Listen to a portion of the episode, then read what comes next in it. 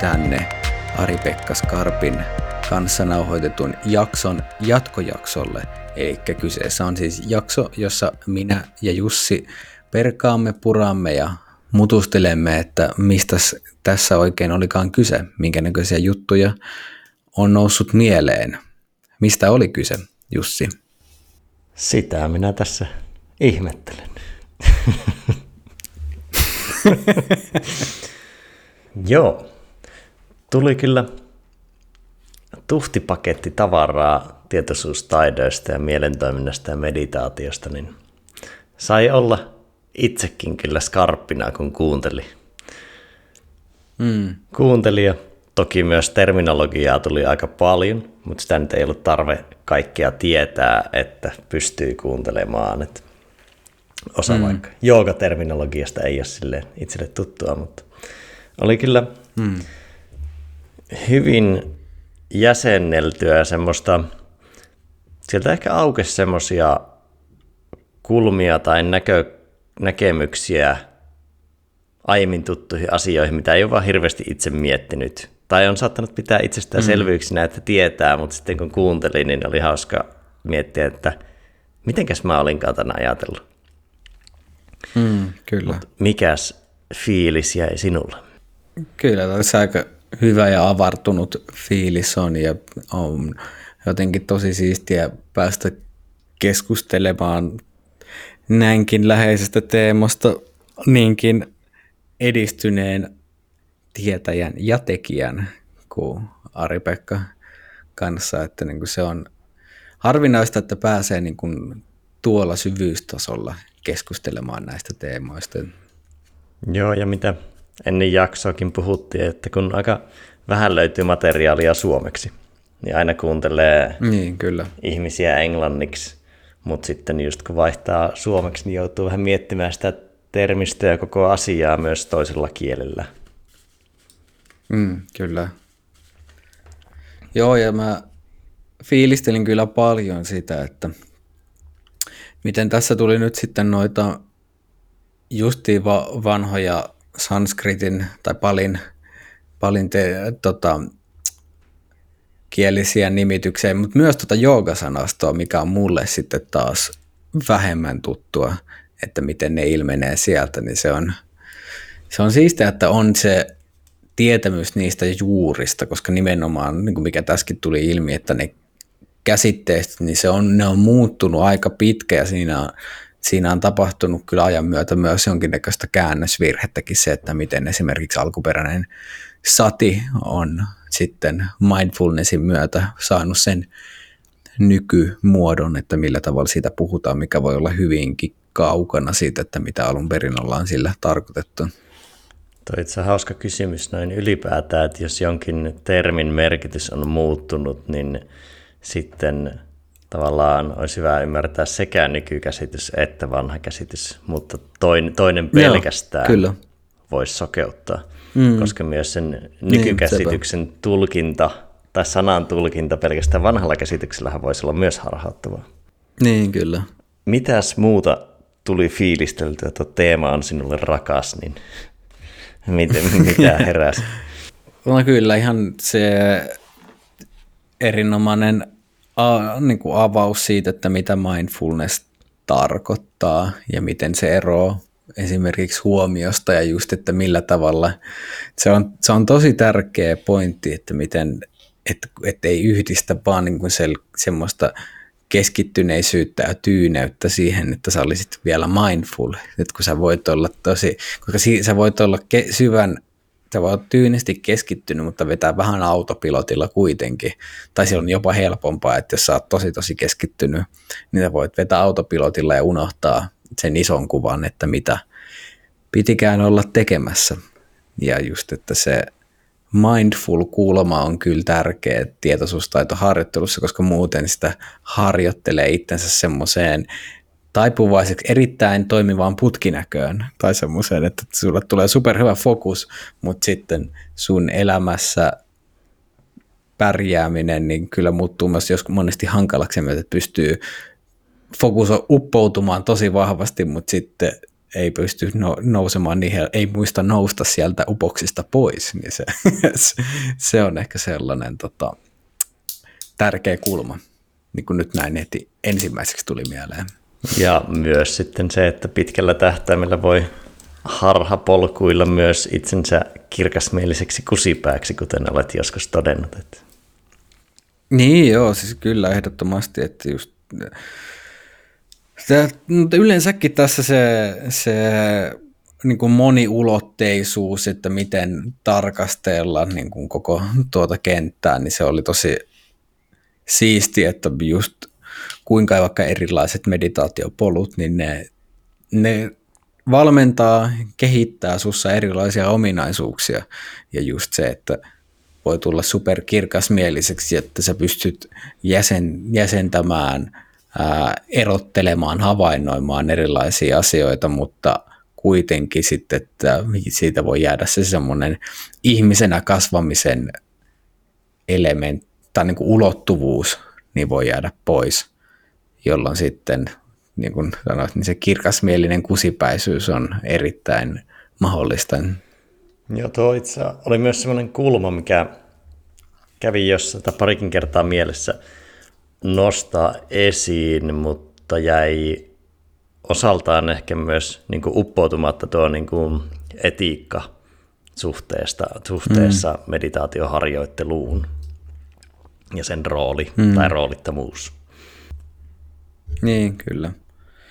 Joo, no kyllä mä silleen näen, että, että niin tämmöiset meditaatioon liittyvät asenteet, niin on semmoisia, niin kuin, ne ei ole vaan, vaan niin kuin suhtautumista omaan ma- sisäiseen maailmaan, vaan myös niin kuin ihan niin kuin maailman suhteellisia asenteita, niin niissä myös sitten se niin kuin väkivallattomuus ja niin kuin hyväksy, hyväksyminen ja niin kuin nämä elementit, niin niissä on myös se eettinen kulma. Niin kuin, silloin, silloin vaan, toki että ne pitää olla siinä harjoituksessa mukana. Että. Niin ja tota, mä ehkä myös tarkoitan niin kuin, ehkä harjoituksien, en harjoittelun kokonaisuudessaan, koska harjoittelu voi tarkoittaa mm. myös sitä arjessa ja elämässä harjoittelua, mutta niissä harjoituksissa ei aina välttämättä ole sitä niin sen tuominen mukaan siltä ulkokautta. Mm, jep. No mitä sulla niin kuin nyt näin niin kuin pintapuolisia fiiliksiä, keloja? No ainakin se Wu Wei-liitos oli semmoinen, mä oon tiennyt sinänsä sen olemassaolosta, mutta mä en ole tutkinut, se ei ole päässyt vielä semmoiseksi niin kuin tai joskus kun mä oon lukenut siitä, niin siitä on tosi pitkä aika.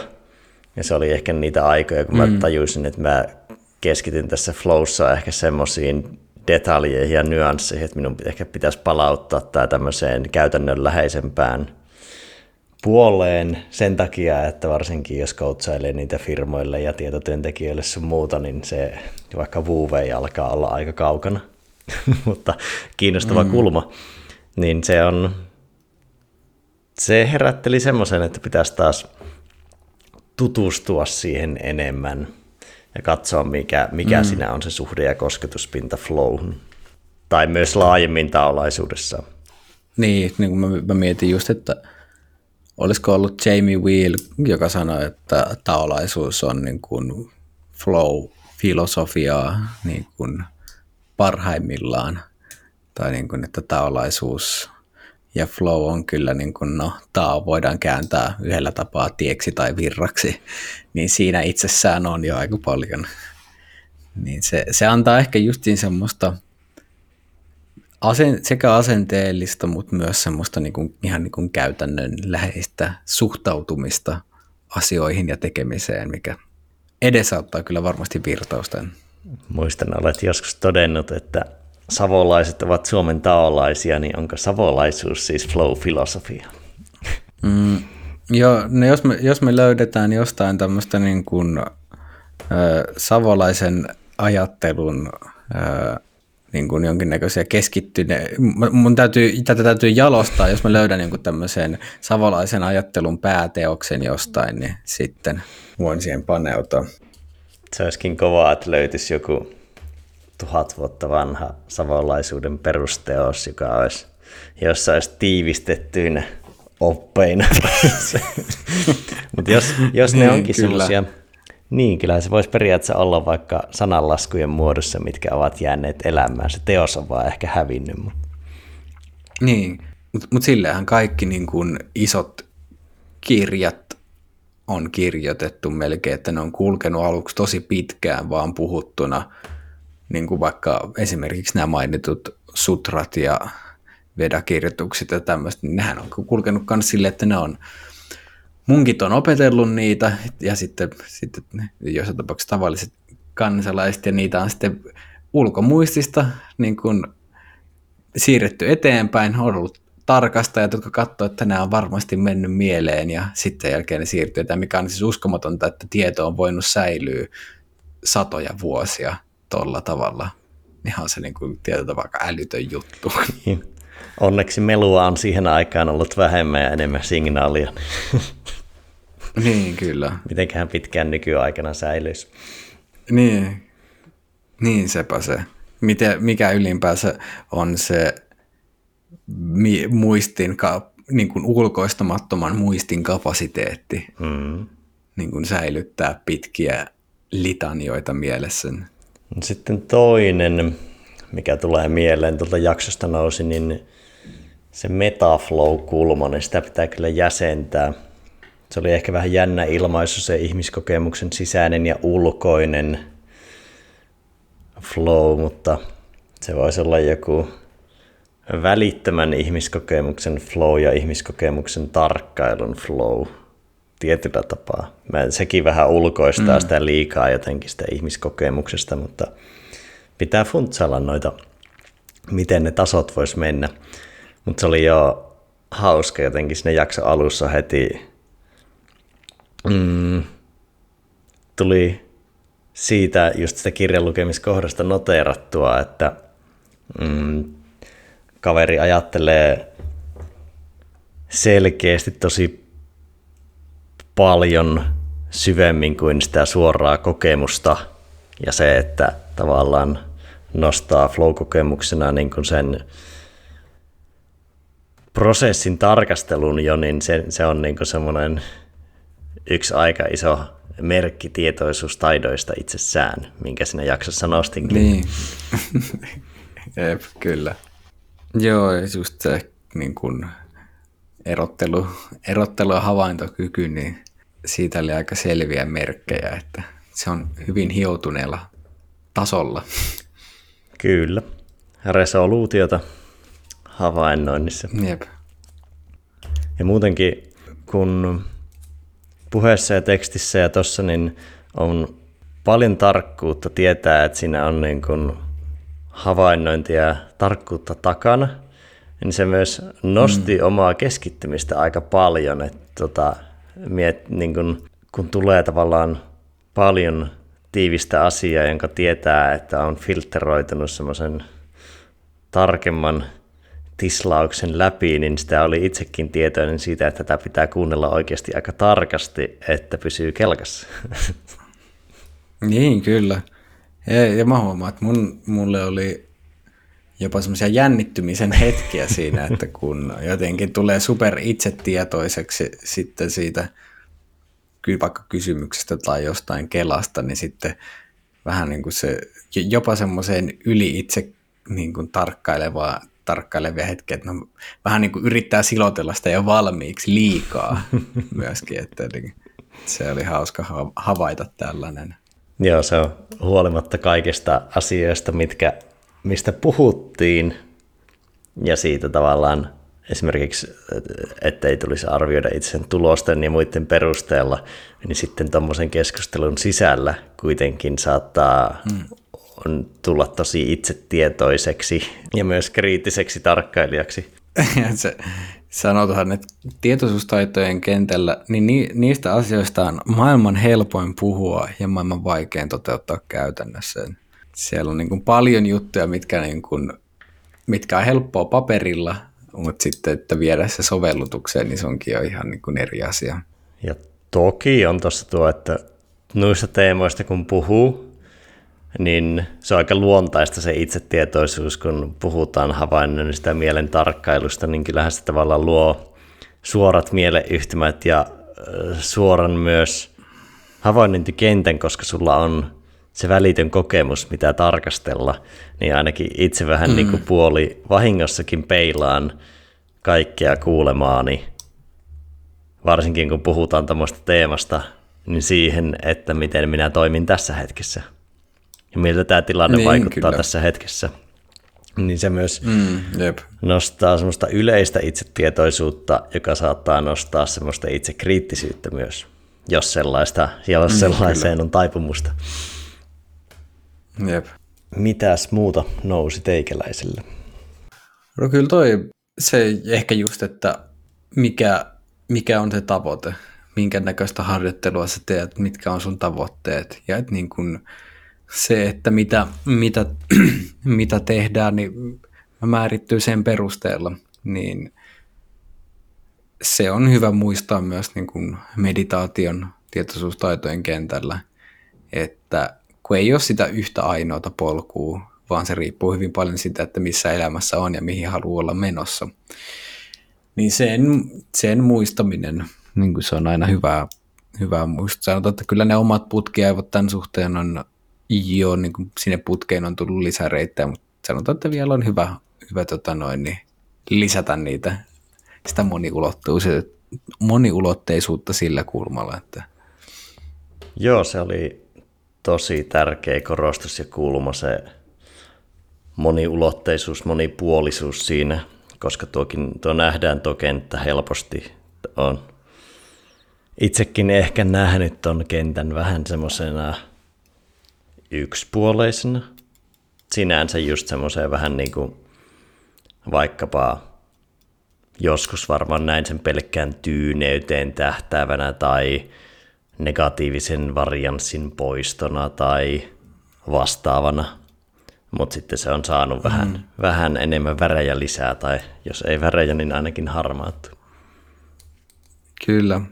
Niin, ja ehkä niin kuin syvyyttä siinä mielessä, kyllähän niin kuin tyyneys ja justiin se negatiivisen varianssin ikävän turbulenssi ja kitkan, niin poistuminen, ne on vasta niitä, se on vähän niin kuin se pohjatyö vasta.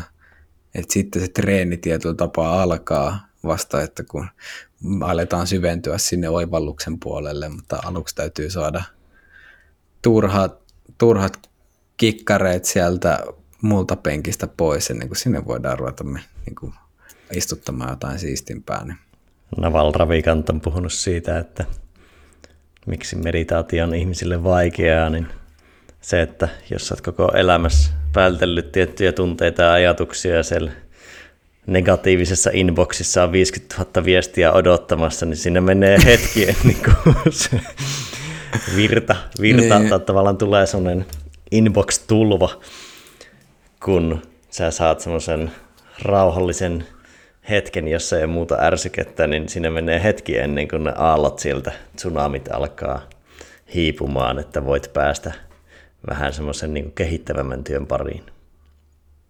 Niin, kyllä.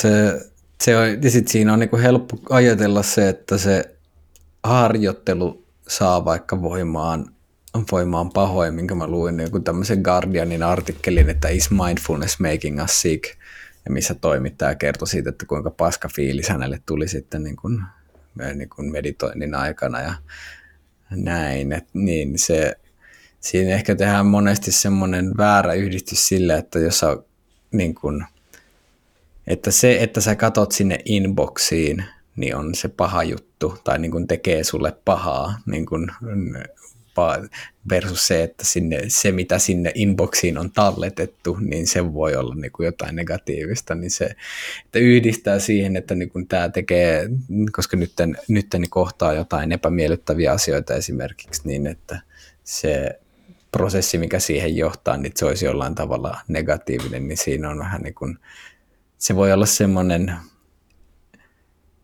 itse, itsensä tai niin kuin kasvamisen este, jollain tapaa. Kyllä. Toki on siinä se, että voihan se tuntua negatiiviselta välittömältä kokemukselta, mutta sillä on positiivisia mm. vaikutuksia pitkällä tähtäimellä ja sitten sinne inboxiin katsomattomuudella on negatiivisia pitkäaikaisia vaikutuksia, mutta se, Just näin. se ei tunnu negatiiviselta välittömästi. Tai sitten sanotaan, että siinä mm. vaiheessa, kun se alkaa tuntumaan koko ajan välittömästi negatiiviselta se inboxin katsomattomuus, niin sitten ollaan jo aika syövereissä. Niin, se just näin, mutta tässä on ehkä se, mikä tulee viisauden kulma siinä, että jos yhtä niin kuin viisauden tär- tärkein ulottuvuutena on niin kuin isomman aikaikkunan hahmottaminen, niin just se, että pystyy ymmärtämään se, että asiat, mitkä tuntuu nyt joltain, niin niiden luonne muuttuu tulevassa, eli hy- nyt negatiiviset, negatiiviselta tuntevat asiat voi johtaa hyviin juttuihin, ja nyt positiiviselta tuntuvat asiat voi johtaa seuraavana päivänä krapulaa, niin sen, se vaatii sen niin kuin isomman kehyksen hahmottamista. Tätä voisi myös miettiä sen niin kivun ja kärsimyksen kautta, että kokemalla kipua sä mm. poistat pidempiaikaista kärsimystä, mikä käytännössä on mm. kroonistunutta, kohtaamatonta kipua. Ja mm, aiemmin kun sanoin, että se ei vaikuttaisi negatiivisesti välittömästi elämään, niin perun tässä jo lennossa vähän sanojani, koska kyllähän se, että jos sulla on sitä käsittelemätöntä ajattelua ja tunnetauhkaa paljon, niin. niin se vaikuttaa kyllä melkein koko ajan sinun välittämään kokemukseen, koska mm. kyllähän sinun vaikka sisäinen puhe muodostuu osaltaan siitä sisällöstä, mitä siellä, niin kuin se tavallaan se kuplii pintaan jollain tapaa. Se ei tule välttämättä mörkönä, mutta mm. kyllä se sieltä kuplii vaikka sitten semmoisena yleisenä ahdistuksena tai ahdistuneisuutena ja pelkoisuutena mm. ja reaktiivisuutena, niin se vaikuttaa kyllä jokaisessa arkipäivässä hyvin paljonkin. Hmm. Mutta ehkä just ilman sitten semmoista havainnointia, erottelu ja syventymiskykyä, niin sitten se ahdistus pysyy vaan semmoisena epämääräisenä, no kun vaan ahdistaa. Tai niin kun, että sille ei justiin ei löydy sitä juurta, se tuntuu vaan semmoiselta yleiseltä epämääräiseltä ahdistukselta tai masennukselta tai mikä nyt se negatiivinen tila onkaan, mutta sitten että jos ei ole sitä ikään kuin työkalupakkia, minkä tietoisuustaidot kuitenkin tarjoaa, niin sitten se, sinne ei pääse sinne ju, juurelle, että, niin kuin, että, että, että mistä tämä johtuu. Että kun se on helppo ajatella, että no elämä nyt on vaan, elämä nyt vaan on tällaista. Niin ja sitten tulee... niin minä, minä, minä nyt vaan on niin, tällainen. Niin, sitten tulee normaalia. Ja sitten tulee tavallaan vähän niin kuin mm. elämän perusluonne tai sinun perusluonne. Että niin, no, tämä nyt kyllä. on tämmöistä negatiivisia kelojahan tämä on päivät pitkät ja näinhän mm. mä aina on impulsiivinen. Ja... Niin, niin, niin. Ja se, mä, mä vaan oon niin. tällainen. Tai tämä nyt on vaan tällaista. No onko? ja, se, ja se on niinku hauska, että kuinka syvälle, niinku, et, et, en tiedä niinku, tuleeko siinä mitään niinku, loppupistettä vastaan, mutta kyllä sitä niinku, se, saa toistuvasti ihmetellä sitä niin kuin omassakin ajattelussa, että kuinka paljon siellä on vieläkin tämmöisiä, niin kuin, että vähän niin kuin semmoista tietynlaista passiivisuutta joidenkin asioiden suhteen, että hei, että mulla on ollut tämmöinen vaikka haaste tässä näin niin kuin X määrän aikaa tai vaikka lähes koko elämän, niin kuin, että kuinka tähän nyt ei ole tajunnut niin kuin puuttua, että kuinka niin kuin, niin jotenkin itsestään selvinä joitakin asioita pitää, mutta sitten kun asioita rupeaa tarkastelemaan, niin huomaa, että hyvin harva asia on millään tapaa itsestään selvää. Joo, se vaatii toki taustalle semmoista ajatuksen siitä, että mieli voisi olla plastinen. Että jos siihen ei usko, mm. niin on helppo tavallaan uskoa siihen välittömään narratiiviin, mikä siellä pyörii. Niin, kyllä. Palaten, palaten jaksoon, niin oli ajatus käsitellä niitä työelämäsisältöjäkin, mutta sitten siinä jossain kohtaa lennossa niin ajattelin, että se on sen verran iso paketti, että ehkäpä pyöräytetään siitä omaa jakso, koska siinä on niin paljon sisältöä, mitä haluaa käsitellä ja syventyä, niin ei, ei sotketa mm. noita sisältöjä keskenään. Niin tota, odot, odotan kyllä sitä, mitä sieltä kumpuaa niin kuin tietoisuustaidot työelämässä ja toisaalta sitten sitä kautta myös virtaavamman organisaation rakentaminen. Joo, Joo toi on kyllä niin kuin, itselläkin oli jo niin kuin hinku, että vitsi, tämä on mielenkiintoinen aihe, että tämä on siisti purrat nyt sitten, kun havahtui taas sieltä keskustelun uppoutumista, tai että vitsi, tässä on kyllä aikaa mennyt jo tovi eteenpäin, niin viisas veto oli, että he siirtää se seuraavalle. Sitä odotellaan. Tuleeko vielä jotain mieleen ennen kuin closeillaan jälkilöylyjä?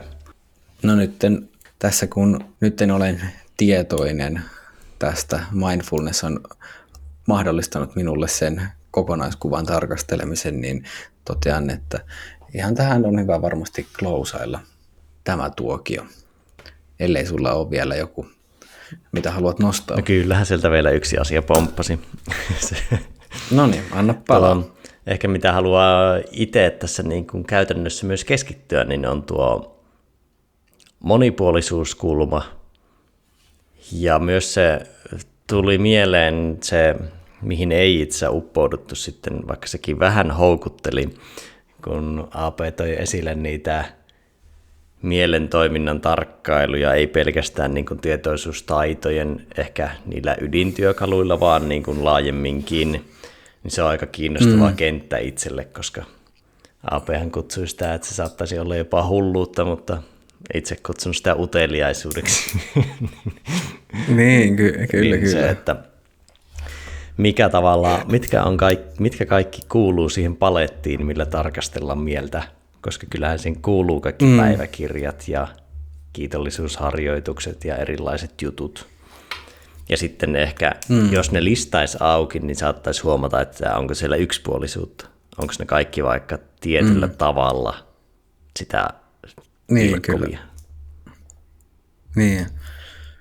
Niin, ne on niin kuin, kaikki ne tarjoaa omanlaisensa reflektiopinnan.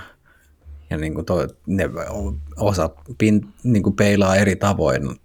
Ja se voi olla niin kuin, kaikin puolin hyödyllistä ja niin kuin elämään rikastuttavaa, että kun saa niitä useita eri kulmia. Ja vaikka jos hyödyllistä, niin hauskaa. niin, niin, siis joo, tämä niinku sana on vähän niinku ehkä huono, että lopulta se on, niinku, se on hauskaa, mielenkiintoista, se mm. riittää. Ei elämästä mielenkiinto lopu, tai mielenkiintoisuus. Mm, kyllä. Näihin sanoihin ehkä lopetamme ja jatkamme sitten myöhemmin työelämäjakson parissa. Näin me te- teemme, ei muuta kuin.